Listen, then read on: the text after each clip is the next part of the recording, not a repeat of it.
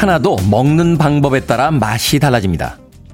물에 삶아 수육으로, 숯불에 구워 바베큐로, 찜기에 쪄서 찜으로, 다양한 방식과 다양한 맛이 존재하죠. 우리의 제각각인 취향은 그 다양한 방식의 요리법을 선택하고요. 또 다양한 맛을 음미합니다. 무료하고 단조로운 삶 속에서 조금은 엉뚱한 상상을 해봅니다. 요리사들이 새로운 요리를 만들어내듯 변화무쌍한 삶을 계획하고 만들어줄 설계사들이 있었으면 좋겠다고요. 순한 맛에 국수사리를 첨가하듯 인생도 수많은 선택 속에 충분히 재미있었으면 좋겠습니다. 6월 30일 목요일 김태훈의 프리웨이 시작합니다. 비 오고 습한 날씨에 느껴지는 청량감 넘치는 목소리였죠. 스티브 페리의 Oh Sherrie 듣고 왔습니다.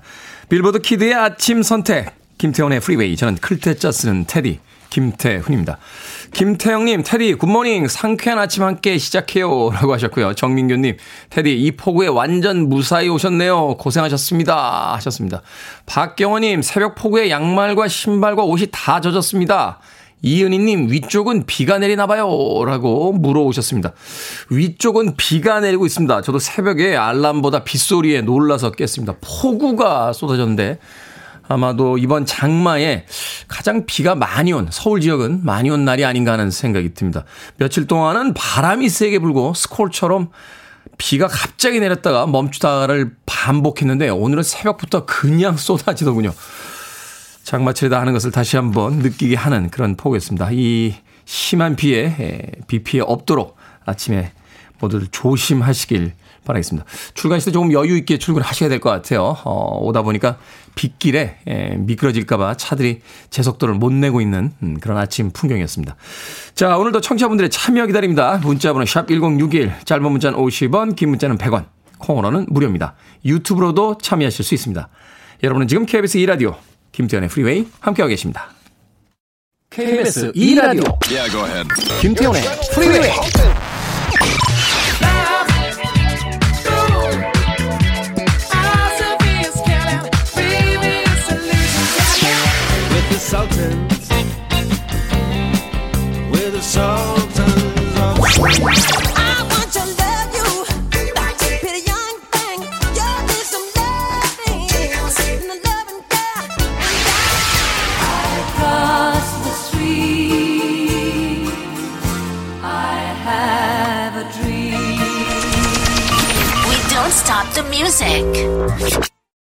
상큼한 음악이었죠. Fortunes의 Here Comes That Rainy Day Feeling Again 듣고 왔습니다. 9382님, 안녕하세요. 알람 해놓고 출근할 때까지 듣고 있는 애청자입니다. 끝까지 듣지는 못하지만 차에는 항상 106.1 주파수가 맞춰져 있습니다. 너무 덥고 습한 날씨지만 좋은 음악 듣고 기분 좋게 하루 시작하고 싶습니다. 참 오늘 56번째 제 생일이에요. 축하해 주시면 너무 좋을 것 같습니다. 축하받고 싶어요. 라고 하셨습니다. 56번째 생일. 아, 자축을 하시면서 저에게도 축하해달라라고 문자 보내주셨습니다. 9382님 생일 축하해드립니다. 아, 아메리카노 모바일 쿠폰 한 장 보내드릴게요. 기분 좋게 커피 한 잔 하시면서 아침 시작하시길 바라겠습니다. 4719님, 테디 아침부터 옥수수 삶고 있습니다. 남편이 가장 좋아하는 여름 주식 같은 간식이거든요. 당직으로 밤새고 오는 남편을 위해 더워도 주방 앞에 있습니다. 아, 좋습니다. 아, 삶은 옥수수 맛있죠? 집에서 삶은 옥수수 삶을 때도 사칼이 넣나요? 사실은 약간 사카린을 좀 넣어줘야 이게 시장에서 그 삶은 옥수수처럼, 그죠? 옥수수 알을 다 먹은 뒤에 그 옥수수대를 쪽쪽 빨아먹는 재미가 있는데 집에서는 건강식이기 때문에 사카린이나 설탕은 안 넣을 것 같고 뭐 그래도 햇 옥수수 삶기만 잘 살면 아주 맛있죠. 사실은 어제 저희 라디오 팀이요 어, 회식이 있었어요. 점심 회식이 있어서 참 진짜, 진짜 오랜만에 부페를 가봤습니다. 부페. 부페를 거의 한 10년, 10년도 더 된 것 같아요. 부페 가본 지. 우리 스탭들이 너무 흥분해가지고. 예, 특히 우리 이소연 작가와 백유현 작가는 정말, 아, 며칠 전부터 밥을 굶었다는 소문이 있습니다. 아, 그리고선 부페를 가는데 남들은 다 이렇게 맛있는 거 먹고 막 이렇게 가져오고 이러는데요. 저도 고기 몇 점 주워 먹고 나서는 거기 옥수수, 삶은 옥수수가 있더라고요. 그래서 옥수수를 두 개나 갖다가 먹고 옥수수로 배가 찼던 그런 기억이 나는군요. 삶은 옥수수 맛이죠. 저도 삶은 옥수수, 삶은 감자. 네, 여름의 주식입니다. 집에 모처럼 강원도에 있는 후배가 예, 옥수수를 한 상자 보내줬는데 예, 현관에 아직 있거든요. 어, 오늘은 돌아가면 깨끗하게 씻어가지고 예, 감자를 좀 삶아서 먹어야겠다 하는 생각이 드는군요.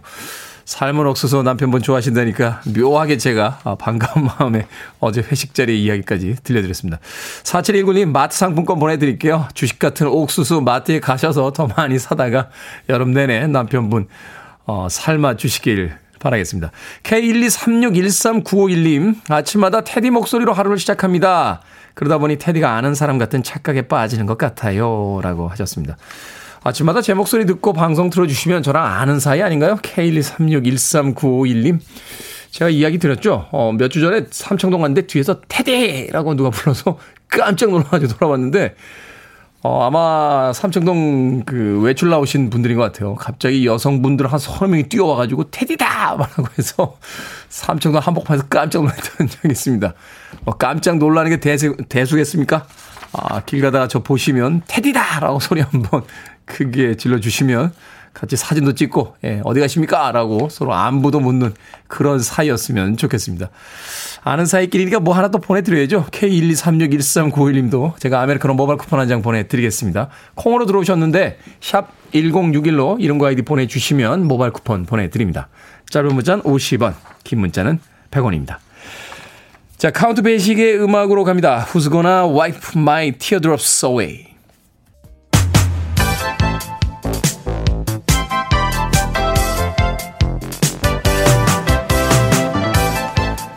이 시간 뉴스를 깔끔하게 정리해드립니다. 뉴스 브리핑 캔디 전혜연 시사평론가와 함께합니다. 안녕하세요. 안녕하세요. 캔디 전혜연입니다. 자, 내년 최저임금 결정을 놓고 노사 간의 신경전이 치열했는데요. 법정 시한인 어제 최저임금위원회가 회의를 진행을 했습니다. 예, 결론적으로 말씀을 드리면 의결이 됐는데요. 밤 11시 50분쯤 네. 아슬아슬하게 시한을 넘기지 않고 의결이 됐습니다.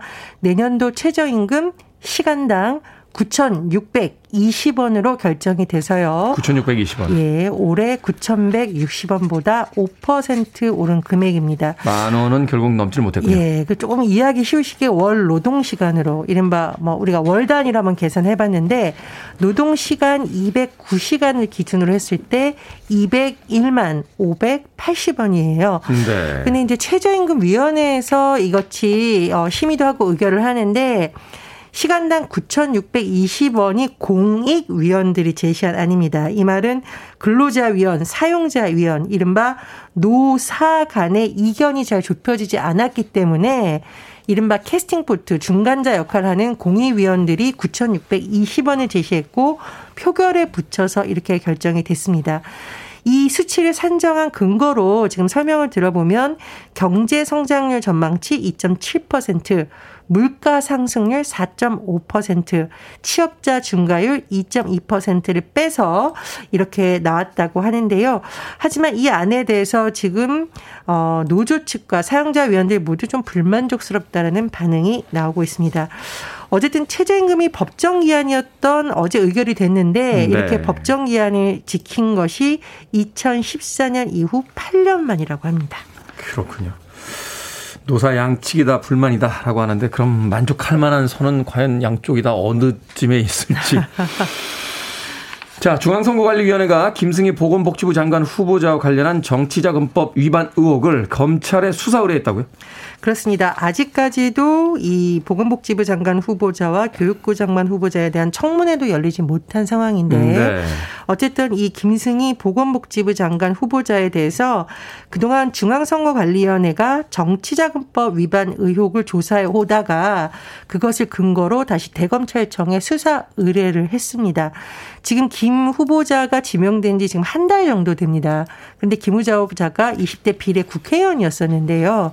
그 당시에 정치 자금을 사적으로 썼다는 의혹이 일어서 성관위가 조사를 벌였는데 김 후보자가 업무양으로 쓰던 렌터카를 임기가 끝나면서 인수했는데 이 과정에서 정치 자금으로 보증금 1,800만 원 정도를 냈다는 의혹을 받아왔고요.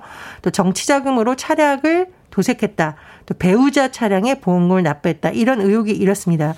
선관위 조사 과정에서 김 후보자가 정치자금 유용을 일부 시인을 하고 렌터카 보증금 1,800여만 원 그리고 배우자 차량 보험금 30여만 원을 반납한 것으로 전해지고 있는데 민주당은 지금 김 후보자에 대해서 자진 사퇴 혹은 지명 철회를 요구하고 있는데요. 신현영 민주당 대변인은 뭐라고 주장했냐? 더 이상 인사청문 대상이 아니다. 이 말은 인사청문회 이제 할 필요도 없어진 거 아니냐. 음. 이 사람은 이제 범죄 혐의자로 수사 대상자라고 신영현 어, 의원이 주장하기도 했습니다. 근데 지금 상황을 한번 보면 윤석열 대통령이요. 이 김 후보자에 대한 인사청문 경과 보고서를 29일까지 보내달라고 국회에 요청을 한 상황인데 시점을 잘 보셔야 되는 것이 원래 송부기한이 지났기 때문에 오늘부터는 청문회를 열지 않더라도 법적으로는 임명이 가능합니다. 그런데 지금 이런 상황이니까 여권 내에서도 굉장히 곤혹스러워한다 그런 분위기가 있다고 언론 보도를 통해서 전해지고 있고요. 아, 대통령실은 어, 그 전의 경우에는 임명 여부에 대해서 국회의 원구성 상황을 지켜보겠다라는 거였는데 수사의 의뢰 소식이 전해진 뒤에는 사실 확인이 먼저다라고 했다라고 합니다. 네. 그래서 여러 가지 변수가 있지 않겠냐라는 상황인데 어쨌든 이 수사 의뢰까지 이어진 상황이기 때문에 김 후보자가 뭐 자진 사퇴할 가능성 혹은 지명을 대통령실에서 철회할 수도 있다라는 관측도 제기되고 있습니다. 그렇군요. 인사가 만사라고 했는데 인사검증 참 쉽지 않습니다. 자, 전남 완도에서 실종된 초등학생 가족의 차량. 어제 바다에서 인양이 됐습니다. 차 안에서 시신 세 구가 확인이 됐죠. 예, 경찰이 일단 완도 앞바다에서 차량을 인양을 했고 시신을 확인하고 사망 경위를 조사하고 있는데요. 차량은 일단 지붕 앞 유리가 파손된 상태였고 트렁크를 제외한 차문은 모두 닫혀 있었다고 합니다. 그리고 발견된 세 구의 지문을 감시한 결과 일단 음, 실종된 이 학생의 부모의 신원은 일단 확인이 됐고요. 네. 하지만 이제 어린아이 신원은 아직은 확인되지 않았는데 시간이 좀 걸릴 것으로 전해지고 있습니다. 경찰이 이 가족 부모의 인터넷 사용 이력을 분석해 봤더니 어, 수면제 가상화폐를 여러 차례 검색한 것을 확인을 해서 지금 일각에서는 경제적 어려움이 좀 심하지 않았냐. 특히 가상화폐와 관련해서 여러 가지 좀 문제가 있었던 것이라는 추론이 나오고 있습니다만. 최근에 문제가 됐던 그 가상화폐를 검색했다는 거죠. 예, 그러나 이제 뭐 특정 업체 이름은 보도가 되지 않고 있고요. 다만 가상 화폐에 뭐 투자를 했다가 손실을 봤다라는 추정만 지금 나오고 있는 상황입니다.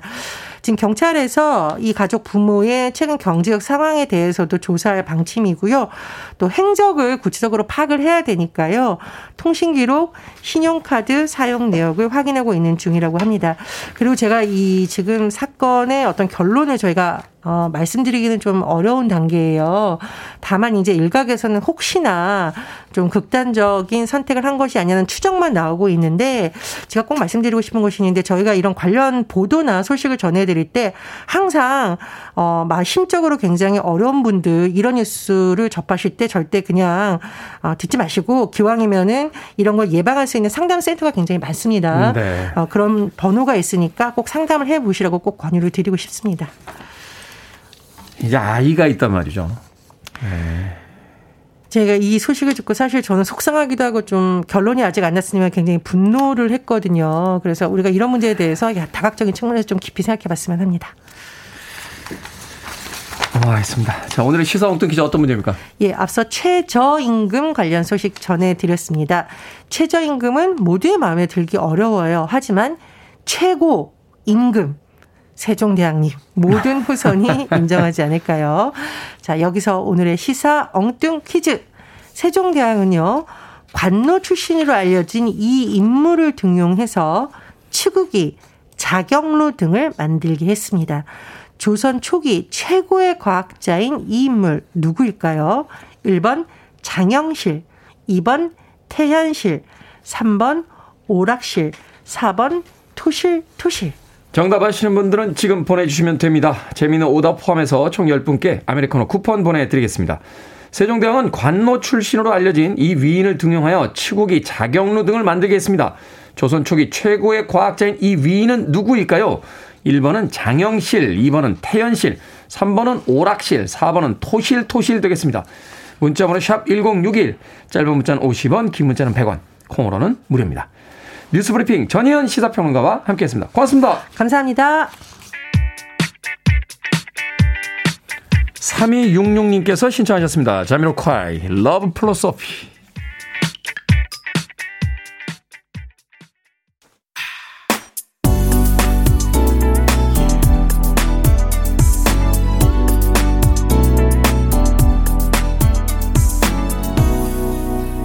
김태훈의 프리웨이 브렌다 러셀의 Piano in the Dark 듣고 왔습니다. 자, 오늘의 시사 엉뚱 퀴즈. 조선 초기 과학자로 측우기, 자격루 등을 만든 이 사람은 누구일까요? 정답은 1번 장영실이었습니다. 장영실. 4167님, 테디님 오늘도 방실 방실이라고 하셨고요. 2432님, 비실비실 배삼룡. 비실비실 배삼룡을 알고 계시다니. 한번 해드, 해드려야죠. 어우, 옛날 사람, 옛날 사람. 배삼룡 선생님 참 대단하셨죠? 어, 한국 희극계에 정말 대단한 음, 코미디언이셨습니다. 이기동 선생님, 배삼룡 선생님. 네. 3973님, 정답은 근명성실입니다. 근면성실한 사람이 있어서 그런 위대한 발명품들을 만들 수 있었던 것이 아닐까요? 라고 하셨습니다. 근면성실. 야, 예전에는 뭐 학교, 어, 교훈으로, 어, 급훈으로 어렵지 않게 볼 수 있었던 네 글자죠. 근면성실. 근데 한국 사람만큼 전 세계에서 근면 성실한 사람이 어디 있겠습니까? 그렇게 근면 성실한데 또 근면 성실을 교훈으로. 하여튼 엄청나게 성실한 민족입니다. 예, 8347님, 토실토실, 지금 멜론을 갖고 있는데, 토실토실 잘 자라주었으면 좋겠습니다. 라고 하셨고요. 0544님, 장영실입니다. 출근길에 좋은 음악 감사해요.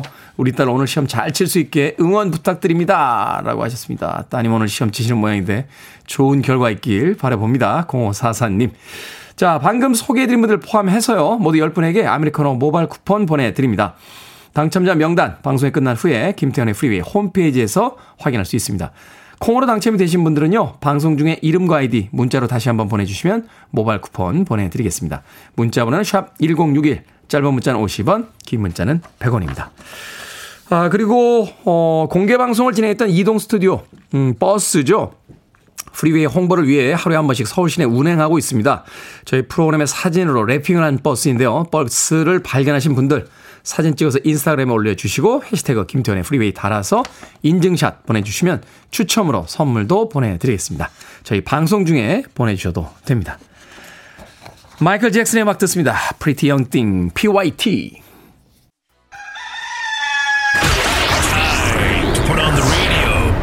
김태훈의 Freeway.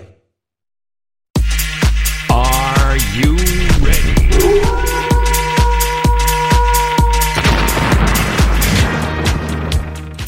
고민 해결은 전문가에게 맡기십시오. 결정은 해드릴게. 신세계 상담소. Barbara Streisand. 1626님, 혼수로 산 15년 된 냉장고가 멀쩡한데요. 가끔은 모터 소리가 크게 납니다. 그때마다 소리 때문에 스트레스를 받는데, 이번에 냉장고를 바꿀까요? 아니면 완전히 고장 날 때까지 쓸까요? 바꿉시다. 완전히 고장 나서 바꾸면 냉장고 안에 음식들 다 상합니다. 이정혜님, 여태 시간이 없다가 마침 장마철에 시간이 좀 났는데 머리 펌을 할까요? 아니면 장마 끝난 다음에 할까요? 장마 끝난 다음에 하세요. 습한 장마철에 펌하면 완전 뽀글 뽀글 뽀글 뽀글 뽀글 뽀글. 5798님, 학생들 문제집 채점할 때요, 틀린 문제를 어떻게 표시할까요? 별표를 할까요? 아니면 하트를 할까요? 둘 중에 어느 표시가 기분이 덜 나쁠지 궁금합니다. 별표 하세요. 틀린 문제에 하트 표시하면 묘하게 기분 나쁠걸요?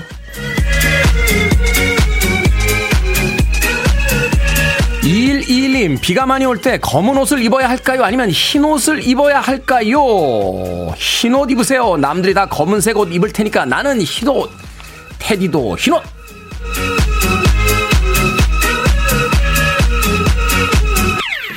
방금 소개해드린 네 분에게 선물도 보내드립니다. 콩으로 뽑힌 분들 방송 중에 이름과 아이디 문자로 알려주세요. 속전속결 고민 해결 원하는 분들 계속해서 고민 보내주시기 바랍니다.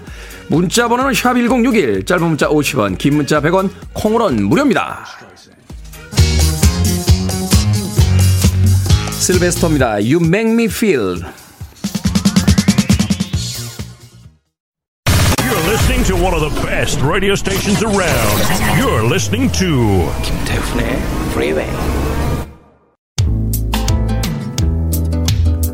빌보드 kid의 아침 선택 KBS 2 라디오 김태훈의 프리웨이 함께하고 계십니다. 1부 끝곡은 더블의 Tomorrow 준비했습니다. 저는 잠시 후 2부에서 뵙겠습니다.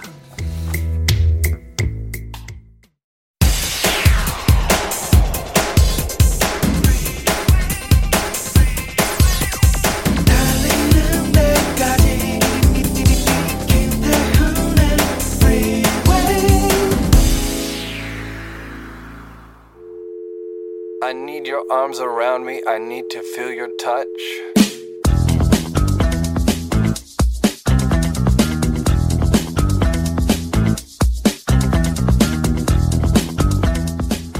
아마도 우리는 서로가 사라진 후에 많은 것이 아쉬워질 것이다. 사진을 많이 찍을 걸, 함께 여행을 갈 걸, 고맙다고 할 걸, 맛있는 것을 먹을 걸. 또 저마다의 사연이 얽힌 아쉬움이 남겠지.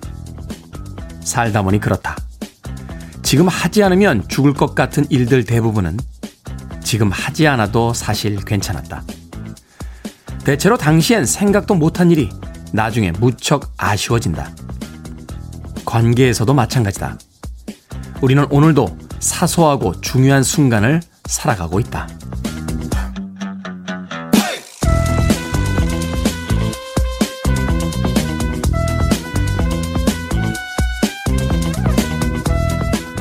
뭐든 읽어주는 남자. 오늘은 도대체 작가의 책, 일단 오늘은 나한테 잘합시다 중 일부를 읽어드렸습니다. 미래를 향한 계획은 대부분 원대하지만요. 지나고 나서 아쉬운 것들은 그 원대한 계획이 아닌 사소한 순간일 때가 많습니다. 시간이 있을 때 여행을 더 다닐 걸. 자주 연락하고 자주 표현할 걸. 후회하지만요. 세상도 환경도 사람도 언제까지나 기다려주지 않는다는 걸 새삼 깨닫게 되죠. 오늘 하지 않은 일을 내일이 되면 하게 되리란 보장은 없습니다. 하고 싶을 때, 할 수 있을 때 하지 않으면 영영 못하게 될지도 모르거든요. 영화관에서 보고 싶었던 영화를 보고 미뤄뒀던 연락을 하고 가족과 사진을 찍고 그렇게 사소한 도전들을 해보죠. 별거 아닌 순간들이 훗날 인생의 가장 빛나는 추억으로 남을지도 모르니까요.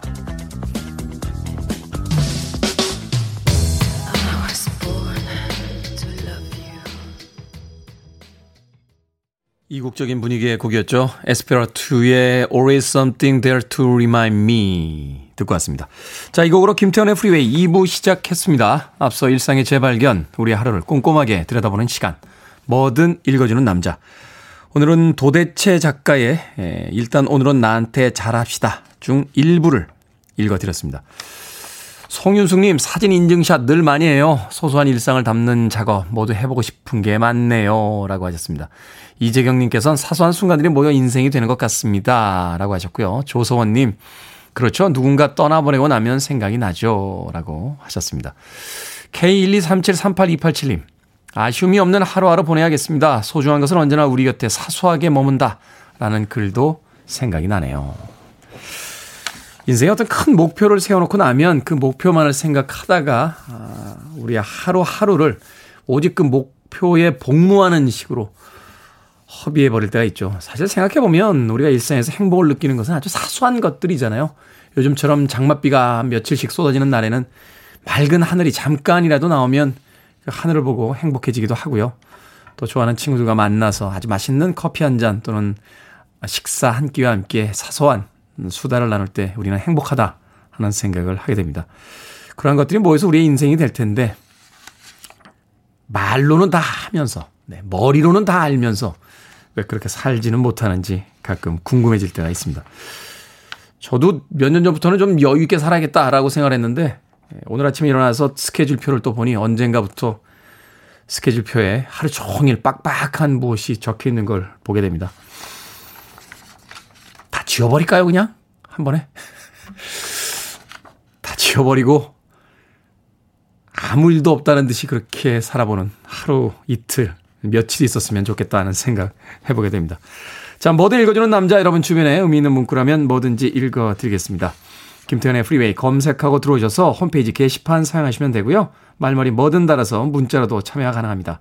문자 번호는 샵 1061, 짧은 문자는 50원, 긴 문자는 100원, 콩으로는 무료입니다. 채택되신 분들에게 촉촉한 카스테라와 아메리카노 두 잔 모바일 쿠폰 보내드리겠습니다. I want it. I need it. I'm desperate for it. Okay, let's do it. 김태훈의 Freeway. 마크 너플러의 기타 소리가 아주 경쾌하게 들리죠. 다이어 스트레이츠의 Sultans of Swing 듣고 왔습니다. 2090님, 3142님, 김완중님, 주미자님, 조명훈님께서 신청해 주신 곡이었습니다.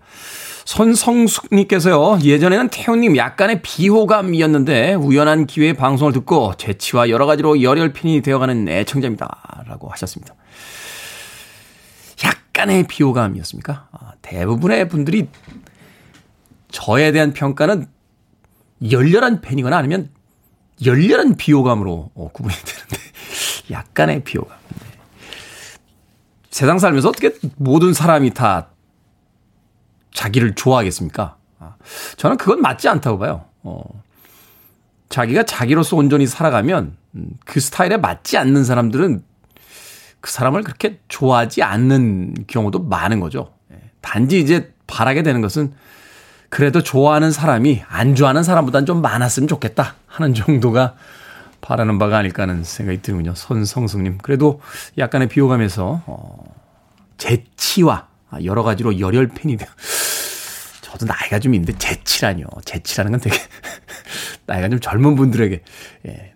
우리가 이렇게 노, 제가 노인은 아닙니다만 노인들에게 어우 재치가 넘치시네요 라고 하진 않지 않습니까? 손성숙님 뭐 좋게 받아들이겠습니다. 예, 워낙 어려 보이니까요. 네. 아, 이래서 약간 비호감이었나? 손선숙님. 정윤성님, 태훈씨 혹시 한강에 서핑하러 가셨나요? 하셨는데, 한강에선 안 합니다. 예, 한강에서 하려면 이제 웨이크보드라고 해서 이제 모터보트가 있어야 돼요. 이렇게 인공적으로 파도를 만들어주면 그 뒤에서 이렇게 쫓아가는데, 그걸 또 즐기시는 분들은 굉장히 많으시더라고요. 근데, 놀 때까지 모터를 써야 되나 하는 생각이 가끔 들더군요. 예. 그린 스포츠라고 하는데요. 예. 놓을 때는 동력을 쓰지 않습니다. 예. 두 발과 두 팔로 놉니다. 정윤성님. 아, 오사일용님, 안녕하세요, 태훈님. 일산에서 작은 마트를 운영 중입니다. 아침마다 너무 재밌게 듣고 있어요. 전에는 음악을 들었는데 직원 추천으로 후이 팝을 듣게 되니 손님 반응도 좋고 일하는데 활력도 생깁니다. 여름이라 힘든데 열심히 일해주는 우리 직원들 고맙고 자랑스럽습니다. 장사 잘 될 수 있게 프리웨이에서 럭키마트 응원 부탁드립니다. 라고 하셨습니다. 아, 방송에서 이렇게 마트 이름 구체적으로 얘기하면 안 되나요? 예, 하면서 제가 슬쩍 어, 불러드렸어요. 장사에 도움이 되시길 바라겠습니다. 5416님 피자 한 판과 콜라 아, 쿠폰 보내드릴게요. 그 일 잘하는 직원들과 함께 맛있게 나누시고 여름인데 여름 잘 견디시면서 어, 마트 운영 잘 하시길 바라겠습니다. 엄경민님, 우리 언니 45번째 생일이에요. 어, 라디오 들으면서 지하철 안에 있을 언니에게 surprise 선물해 주려고 글 남깁니다. 언니 생일 축하해. 오늘만큼은 언니 좋아하는 맛난 음식도 먹고 생일 케이크도 꼭 사고 라고 하셨습니다. 엄경민님. 오늘 생일 맞으신 분들이 꽤 많네요. 8559님께서도 54번째 생일입니다. 행복한 하루예요. 항상 좋은 음악, 좋은 정보 감사드립니다. 고맙습니다. 라고 또 문자 보내주셨습니다. 고맙습니다. 그런가 하면 박양교님, 이번 주에 딸이 결혼식 올려요. 소방관으로 근무하느라 37살. 조금 늦은 것 같지만 지금 듣고 있을 텐데 행복하게 잘 살라고 축하해 주십시오. 라고 하셨습니다. 소방관이시군요. 따님이. 고맙습니다. 항상 어려운 곳에서 많은 사람들을 위해 희생해 주시는 소방관, 경찰관 분들에게 다시 한번 감사의 말씀 드립니다. 이가은님, 요즘 다이어트 하느라 아, 매일 집 앞 공원을 열심히 걷고 달리는데 오늘은 비가 제법 와서 집안에서 훌라후프하고 줄넘기 했습니다. 땀을 흠뻑 흘리고 나면 뭔가 모를 성취감과 개운함이 있어요. 올여름엔 열심히 운동해서 원하는 옷도 입고 다닐 수 있겠죠? 하셨습니다. 그렇게 운동하시면 올여름에 예, 원하시는 옷 입을 수 있겠죠. 그런데 훌라후프까지는 괜찮은데요. 줄넘기는 조금 음, 네, 밑에 집에서 층간 소음이 있다고 생각하지 않겠습니까? 예, 저희 윗집도 줄넘기를 하는지 계속 쿵쿵거립니다. 아, 뭐 그러려니 합니다. 한 번은 엘리베이터를 탔는데 저희 집이 9층인데 10층을 누르는 꼬마 아이를 발견했죠. 그래서 아, 저 아이가 줄넘기를 하겠구나 하는 생각이 들어서 그냥 씩 웃고 말았는데 층간소음 때문에 예민하신 분들 또 화날 수 있으니까요. 훌라후프까지는 괜찮을 것 같습니다. 줄넘기는 나가서 하시는 게 어떨까 하는 생각이 드는군요. 이가님께 제가 아메리카노 모바일 쿠폰 한 장 보내드리겠습니다. 아, 여름이라 아, 장마라 운동 바깥에서 못 하시는 분들 답답하실 텐데 그래도 위아래집 생각을 좀 하면서 운동했으면 좋겠네요. 자, 1160님과 4641님의 신청곡으로 합니다. 아바, I have a dream.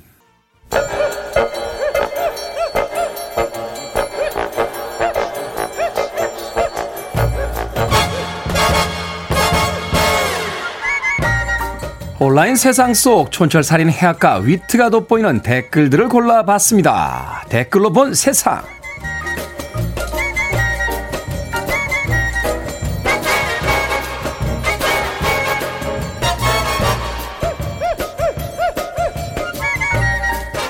첫 번째 댓글로 본 세상. 식품 업체들이 더 맵고 더 자극적인 신제품을 쏟아내고 있습니다.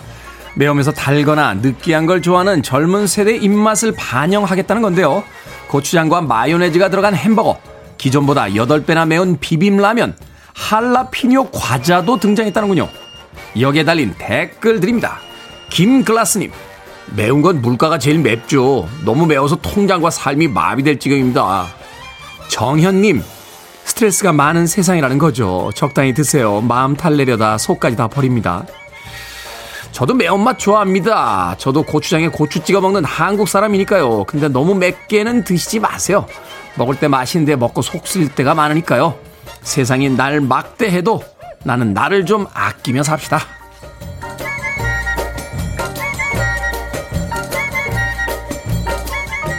두 번째 댓글로 본 세상 미국 플로리다에 사는 남성이요 반려견 아이비 덕분에 복권에 당첨이 됐습니다.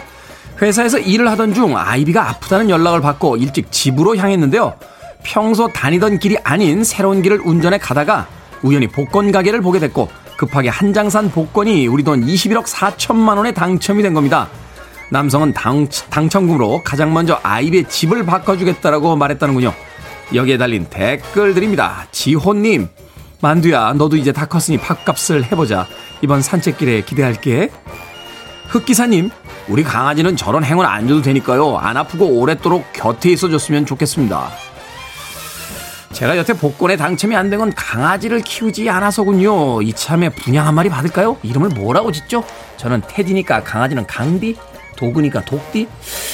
많은 응모 부탁드립니다.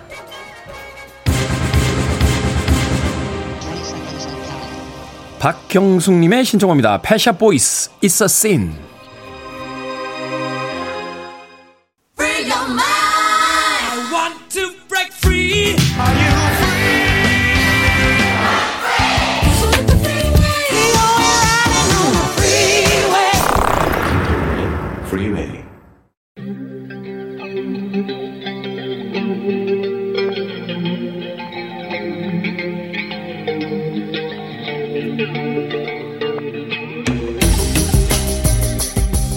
21세기의 키워드로 우리의 역사를 살펴보는 시간 역사 대자뷰 오늘도 공간역사연구소 박광일 소장님 나오셨습니다. 안녕하세요. 안녕하세요.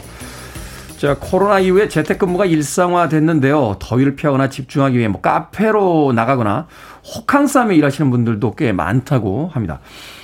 과거에도 이 조용한 절에 들어가서 책을 보거나 이제 공부하는 경우가 많지 않았습니까? 굉장히 많았습니다. 네. 네, 그래서 옛날 선비들 관련된 자료들을 보면은 절에 들어가서 공부했다, 어느 암자에서 공부했다 이런 기록들이 굉장히 많이 나오고요. 네. 그래서 뜻밖의 암자가 독서실 역할을 많이 하기도 했었습니다. 암자가 독서실이었다.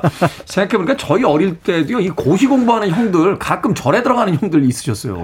맞습니다. 어. 어, 그런데 이제 그런 암자와 좀 성격이 비슷하긴 하지만 그렇다고 해서 또 같다고 볼 수 없는 곳이 있는데요. 네. 바로 이제 독서당이라고 하는 곳입니다. 독서당. 네, 한남동 일대 사시는 분은 이제 길 이름으로 좀 익숙하실 것 같기도 한데요. 네. 이 독서당은 이름에서 짐작할 수 있는 것처럼 이제 책을 읽는 집 정도로 될 것 같은데요. 음. 이거는 이제 국가에서 운영 하는 어떤 집이라고 볼 수가 있습니다. 아, 그러니까 말하는 공공 도서관이군요. 아, 독, 공공- 도서관이 아니라 공공 독서실. 독서실인데 이제 자격이 조금 그 엄하다고 볼 수가 있는데요. 아. 여기에 이제 그 처음에 이제 독서당과 관련한 기록을 살펴볼 때 제일 먼저 얘기 나오는 것이 바로 이제 세종대왕 때 실시했던 사가 독서제입니다. 사가 독서제? 네, 이게 한자라서 좀 어렵긴 한데 사자가 이제 하사다. 라는 뜻이고요. 무언가 내리다 이런 이런. 네, 그다음에 간은 이제 그 틈, 결을 뭐 이런 뜻이 되니까 음. 어 책을 읽을 시간을 임금님께서 내려주시다. 뭐 이 정도로 해석이 될 것 같습니다. 아, 책 읽는 시간도 임금님이 내려주셔야 되는 시대였군요. 그러니까 일종의 이제 그 유급으로 책을 음. 읽으면서 이제 어떻게 보면 재충전을 하라 그런 의미라고 볼 수가 있는데요. 아, 이게, 이게 유급으로 그러니까 돈을 받으면서 말하자면 유급 휴가를 주듯이 유급 독서할 수 있는 시간을 준 거군요. 그렇습니다. 오. 예, 그렇게 해서 이제 처음에 이제 독서제를 이제 몇 명, 어, 신숙주를 포함해서 이제 한 여섯 명 정도 실시를 해봤는데 네. 약간의 문제가 있었던 겁니다. 이 제도를 이제 집에서 실시를 했거든요. 자택에서. 집에서, 자택에서. 그랬더니 이제 친지들이 또 오시고 또 친구들이 오시고 또 집안일도 맞아요. 치러야 되고 맞아요. 그러니까 어 이거 어렵습니다라는 보고가 올라옵니다. 음. 그랬더니 이제 세종대왕이 아 그래 그러면은 한성부 인근에 절들이 몇 개 있으니까 그 중에 조용한 절을 고릅시다 해가지고 뭐 진관사라든지 장의사라든지 이런 곳들에서 이제 독서를 하는 제도로 바꾸게 됩니다. 네. 이게 이제 절에 올라가서 절을 한 어. 책을 읽는다 그래서 이제 상사 독서 이렇게 이제 상사 제도를 독서. 바꾸게 되는데요. 이 제도가 이제 세조 때 혁파되었다가 성종 때 다시 이제 부활이 됩니다. 그런데 이제 성종 때쯤 되면 이제 성리학이 조금 더 심화가 되는 그런 시기라고 볼 수가 있거든요. 음, 네. 그러면서 이제 얘기를 하는 거죠. 국가에서 운영하는 제도인데 이 선비들이 절에 가서 책을 읽는 것은 옳지 않습니다. 그렇죠. 이제 그 불교를 약간 좀 억압하고 이제 그렇습니다. 유교를 이렇게 장려하던 시대니까. 네, 맞습니다. 그래서 이제 그런 부분들하고 연결이 돼서 그렇다면 별도로 책을 읽을 수, 읽을, 읽을 수 있는 공간을 만들어야 되지 않겠느냐라고 음. 해가지고 그때 만들어진 것이 앞에 말씀드렸던 독서당이라고 하는 독서당. 공간을 만들게 되고요. 아. 처음에 이제 독서당을 만든 곳은 이제 책을 읽어야 되니까 주변에 경관도 좋고 또 이제 어떻게 보면은 여러 가지 이제 물류도 좀 편한 곳을 골랐습니다. 음, 네. 그래서 이제 마포 앞 한강 일대에 옛 절터가 있었는데 거기에 이제 독서당을 마련해서 음. 이 일대를 이제 보통 남호라고 불렀거든요. 남호. 그래서 이제 남호 독서당 또는 남호당 아. 이렇게 불러서 지금의 이제 용산 일대에서 흘러내리는 개울 지금 이제 복개가 됐습니다만은 만초천 네. 하고 이제 한강이 합류하는 곳이어서 굉장히 아름다운 곳으로 알려진 곳. 풍경도- 거기에 독서당을 만들었습니다. 풍경도 아름답고 또 교통의 요지니까 뭐 물자라든지 이런 거를 그 수급해 오기도 쉽고 네. 흥미롭네요. 네. 마포 말고 다른 지역에도 있었습니다. 네, 사실은 이제 마포의 독서당은 그렇게 많이 알려져 있지는 않은데요. 이제 네. 진짜 유명한 곳은 이제 다른 곳에 있습니다. 바로 1517년에 중종 때 두모포에다가 이제 정자를 고쳐 지어서 독서당을 만드는데 요 일- 두모포? 네, 지금의 이제 옥수역 일대가 됩니다. 아, 거기가 두모포였군요. 네, 그래서 이제 여기를 이제 한강의 또 다른 이제 별칭, 이 지역을 가리키는 별칭이 동호였기 때문에 이제 동호 독서당 이렇게 이름을 불렀는데요. 네. 어, 이 영역을 지금 이제 어떻게 이제 판- 어, 살펴보시면 되냐면 동호대교하고 성수대교 사이.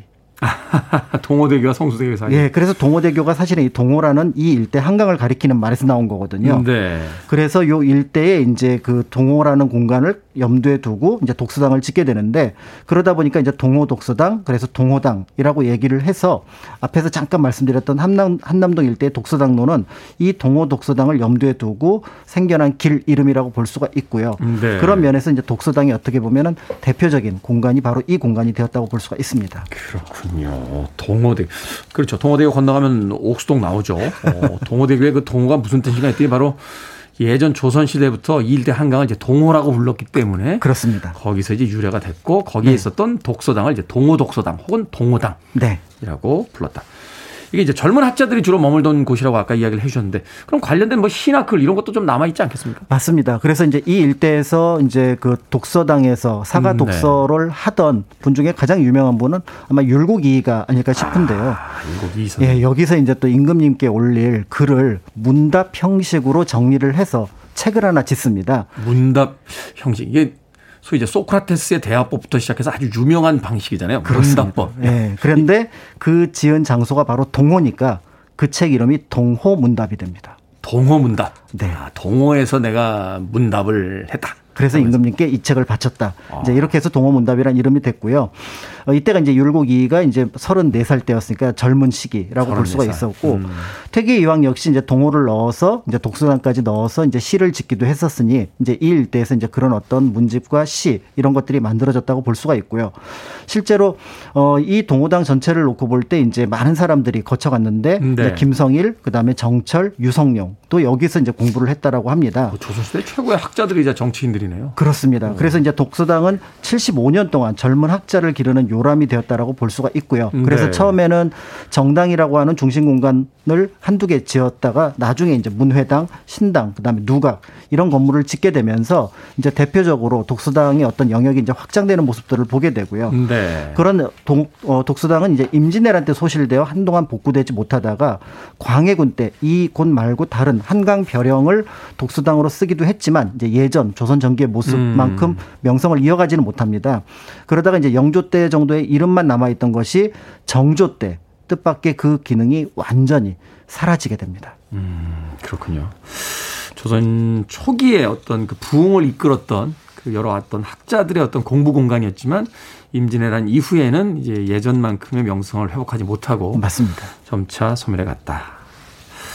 자, 노래 한 곡 듣고 와서 조선시대 독서당에 대한 이야기 계속해서 나눠보도록 하겠습니다. 뭐 요즘은 독서실이 꼭 필요하지가 않죠. 카페도 있고요. 뭐 음식점에서도 요새 노트북 켜놓고 공부하시는 분들이 있으니까. 플리트우드 맥입니다. Everywhere. 빌보드 kid의 아침 선택 KBS 2라디오 김태훈의 프리웨이 역사 데자뷰 오늘도 박광일 소장님과 함께 조선시대의 독서당에 대한 이야기 나누고 있습니다. 자, 조선 정조 때 이제 독서당의 기능이 완전히 사라졌다라고 하셨는데 과거의 이 독서당의 모습을 우리가 좀 찾아볼 수 있는 그런 공간들이 지금도 남아 있나요? 거의 없습니다. 아. 그래서 이제 앞에서 말씀드렸던 남호당이든 동호당이든 사실은 그 근처에 가면은 여기에 독서당이 있었다라는 표석 정도 가 남아 있을 정도고요. 네. 실제로 이제 그 털을 살펴보기는 어려운데 대신 이제 그림이 조금 남아 있는 편입니다. 그림이 남아 있다. 어, 이와 관련해서 좀 반가운 소식이 이제 최근에 전해지고 있는데요. 어, 국외소재 문화재 재단에서 지난 3월에 경매를 통해서 미국에서 조선 회화 한 점을 입수해서 국내로 들어오게 되는데 우리 그림이 미국까지 가 있습니까? 네, 사실은 이제 일본 쪽에 있던 것이 이제 경매만 미국에서 했던 것이 되는데 아. 이 그림에 바로 독서당 개회도입니다. 음. 그러니까 독서당에서 공부하던 사람들의 모임을 그린 그림이고요. 어, 개회도는 이제 일전에 한번 말씀드린 것처럼 일종의 기념 사진이라고 할 수 있으니까 이제 거기에 어떤 사람들이 이제 같이 모여서 이 개회도와 관련, 어, 독서당과 관련된 그림을 그렸다. 이렇게 볼 수가 있는데 현재까지 알려진 개회도 가운데 가장 오래된 1531년 경에 그려진 것으로 보여지게 됩니다. 1531년경. 네, 그래서 1517년에 동호당이 만들어졌기 때문에 두모포, 지금 이제 옥수동 일대를 그렸다고 볼 수가 있습니다. 그리고 이제 여기에 한 12명 정도가 등장을 하게 되는데 네. 이 관련된 사람들의 이름, 호 본관 태어난 해, 그다음에 이제 사가 독서에 참여한 시기, 과거급제 시기, 품계, 관직과 같은 인적 사항이 아래 이제 좌목에 아. 나타나 있으니까요. 그래서 그때 이제 사람들이 누구인지 이런 것들을 짐작해 볼 수가 있습니다. 야, 이건 자료로서도 굉장히 귀중한 사료네요. 그렇습니다. 자, 독서당에 대한 이야기. 지금 12명의 이제 당시 이제 독서당 뭐 회원이라고 해야겠죠. 거기에 이제 참가했던 사람들의 어떤 면면을 알 수 있다라고 하셨는데 그렇다면 이 독서당은 학자들이라면 관직에 있는 사람이라면 누구든 출입이 가능했습니까? 아닙니다. 엄격한 선발 과정을 거쳐서 엄청난 혜택을 받는 자리였습니다. 이야, 이게 무슨 저 신용카드 회사 그 최상급 카드 이렇게 해가지고 그렇습니다. 자기들끼리만 들어가는 이런 것처럼 이런 것처럼 어 어떤 사람들이 들, 들어갔습니까? 일단은 이제 젊은 관료 보통 그 당시 40세 이하여야 하고요. 네. 그 다음에 이제 뭐 학수 어떤 학업이라든지 그 다음에 어떤 재능이라든지 이런 것들을 모두 보게 됩니다. 그렇게 해서 고르게 되는데 적을 때는 한 명밖에 뽑지 않고요. 많아야 12명. 방금 말씀드렸던 12명이 굉장히 많은 편에 속하고 네. 평소에는 한 6명 정도만 이 독서당에 들어갈 수 있도록 그렇게 이제 뽑았습니다. 음. 당연히 이제 왕의 관심, 그다음에 이제 지원이 많아서 예를 들어 독서당 음식은 궁중에서 제공을 하게 되는 경우가 많았고 최상급 서비스를 해줬군요. 그렇습니다. 또 임금이 수시로 독서당 관원들에게 하사품을 내려주기도 했으면서 무엇보다도 이 과정, 이 독서당을 거쳐야 이제 우리가 알고 있는 학술 기구의 장이라고 할 수 있는 예문관, 홍문관의 우두머리인 대제학을 역임할 수 있었던 어떤 자격을 주어졌다는 점에서 이 독서당은 굉장히 중요한 의미를 갖게 되고요. 다만 월 3회 시험을 봤습니다. 아니, 저는 왜 갑자기 서 웃음이 터지죠? 네, 그래서 어, 편하게 어, 책만 읽었다고 보기에는 좀 어려운 부분들이 있을 것 같은데요. 네. 그럼에도 이제 많은 선비들에게 독서당에서 공부하는 사과 독서에 어떻게 보면 뽑히고 싶다 이런 생각들을 하게 됐고 말하는 이제 관료들의 그 사관학교 있군요. 젊은 관료들의. 그렇습니다. 여기서 이제 인정받고 좋은 성적 거두고 그러면 네. 이제 출세가 보장이 되는. 맞습니다. 네. 그래서 한 300년 넘게 진행이 됐는데 거기에 참여했던 명단이 온전하게 남아 있습니다. 오. 모두 이제 320명 정도의 임- 어, 학자들이 이 독서당을 어, 지나가게 됐는데요. 어, 대표적인 인물이 뭐 성산문 신숙주, 하위지 박팽년, 조광조, 강희맹, 노사신, 이계, 김일손, 이수강, 이산해. 그러니까 조선에서 내노라는 학자들은 전부 다 이 독서당을 거쳤다라고 볼 수가 있고요. 그런 면에서 이제 앞에서 살펴본 것처럼 우리도 이렇게 굉장히 자랑스러운 위치에 있으니까 계획도를 작성을 해서 그림으로 남겨놓자 하지 않았을까 이렇게 보여집니다. 야, 이거 일종의 파벌화도 됐겠는데요. 독서당 출신과 비독서당 출신으로 나눠져서. 자, 이렇게 많은 혜택이 있었기 때문에 다들 이제 독서당에 들어가기 위해서 노력을 했을 텐데 왜 이렇게 좋은 기능을 가지고 있었던 곳이 정조 이후에 그 사라지게 된 겁니까?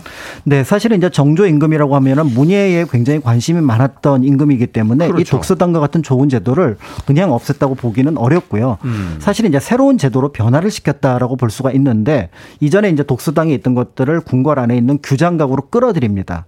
그렇게 해서. 역시 젊은 관료들을 이제 공부시키고 훈련시키는데 독서만 하는 것이 아니라 일정하게 이제 수련 기관을 거치게 하는 것들 을 만들게 되죠. 이게 바로 초계 문신 제도라고 하는데요. 네. 어, 37세 이하의 그러니까 정산품 이하의 관리들 중에서 역시 재능과 능력이 뛰어난 학자들을 뽑아서 연구하도록 하고 역시 한 달에 두 번 구술 시험, 한 번에 필기 시험을 보아서 능력을 평가하기도 했다고 합니다.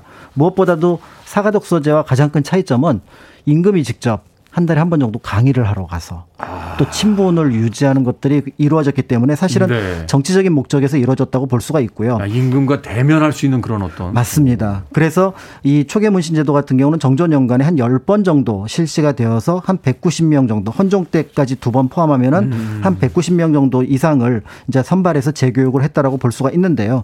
어, 그 정조 때 고위 관료의 절반 정도가 사실은 이 초계 문신을 거쳤다라고 하는 점에서 역시 앞에서 말씀드렸던 사가 독서와 좀 비슷한 모습을 보여준다고 볼 수가 있고요. 네. 이 과정을 겪은 인물 중에서 굉장히 유명, 유명한 인물이 바로 정약용. 정약용. 그 다음에 이제 한편으로 세도 가문을 열었던, 열었던 김조순도 역시 초계문신 출신이기도 하다는 점에서 이게 이제 여러 면에서 좀 복잡한 생각을 하게 하는 부분이 있습니다. 그렇군요. 독서당은 사라졌지만 어, 학문을 등한시했던 건 아니고 다른 제도와 다른 어떤 시스템을 통해서 정조 이후에도 계속해서 학자들 양성해내는 그런 과정들이 있었다. 관료가 된 뒤에도 일단 뽑힌 뒤에도 공부를 해야 된다라는 것을 당시 어떤 임금과 학자들은 알고 있었다 이렇게 볼 수 있겠네요. 그렇습니다. 그래서 사실은 정조는 훨씬 더 강력하게 해서 어지간하면 불평을 안 하는 음. 정약용 선생도 거기서 그 기초 과, 과목 중에 활쏘기가 있었거든요. 아, 활쏘기도 있었어요. 네, 근데 정약 체력 단련해야 선생이. 활쏘기를 굉장히 못하는 편이었는데 네. 그것 때문에 정말 고생해서 이 초계문신 제도는 없애야 된다. 라고 나중에 책에 남겨놓기도 했다고 하니까 사실은 이제 교육과 관련돼서는 이제 또 시행하는 쪽과 수용하는 쪽이 차이가 있지만 그럼에도 불구하고 앞에서 말씀하셨던 관료들도 계속해서 충전하고 공부해야 된다라는 부분들은 어, 참고해 볼 만한 부분이 있을 것 같습니다. 갑자기 웃음이 터진 게요. 저희 예전에 논산훈련소에서 사격 훈련하는데 제 옆에 있던 친구가 사격을 너무 못했어요. 그래서 맨날 얼차례 당하니까 이 친구가 나중에 저는 총 대신 그냥 수류탄 두 발 더 주시면 안 돼요. 이야기했던 일화가 갑자기 떠올랐습니다. 자, 역사 대자뷰. 오늘은 조선시대 독서당에 대한 이야기 공간역사연구소 박광일 소장님과 이야기 나눠봤습니다. 고맙습니다. 감사합니다.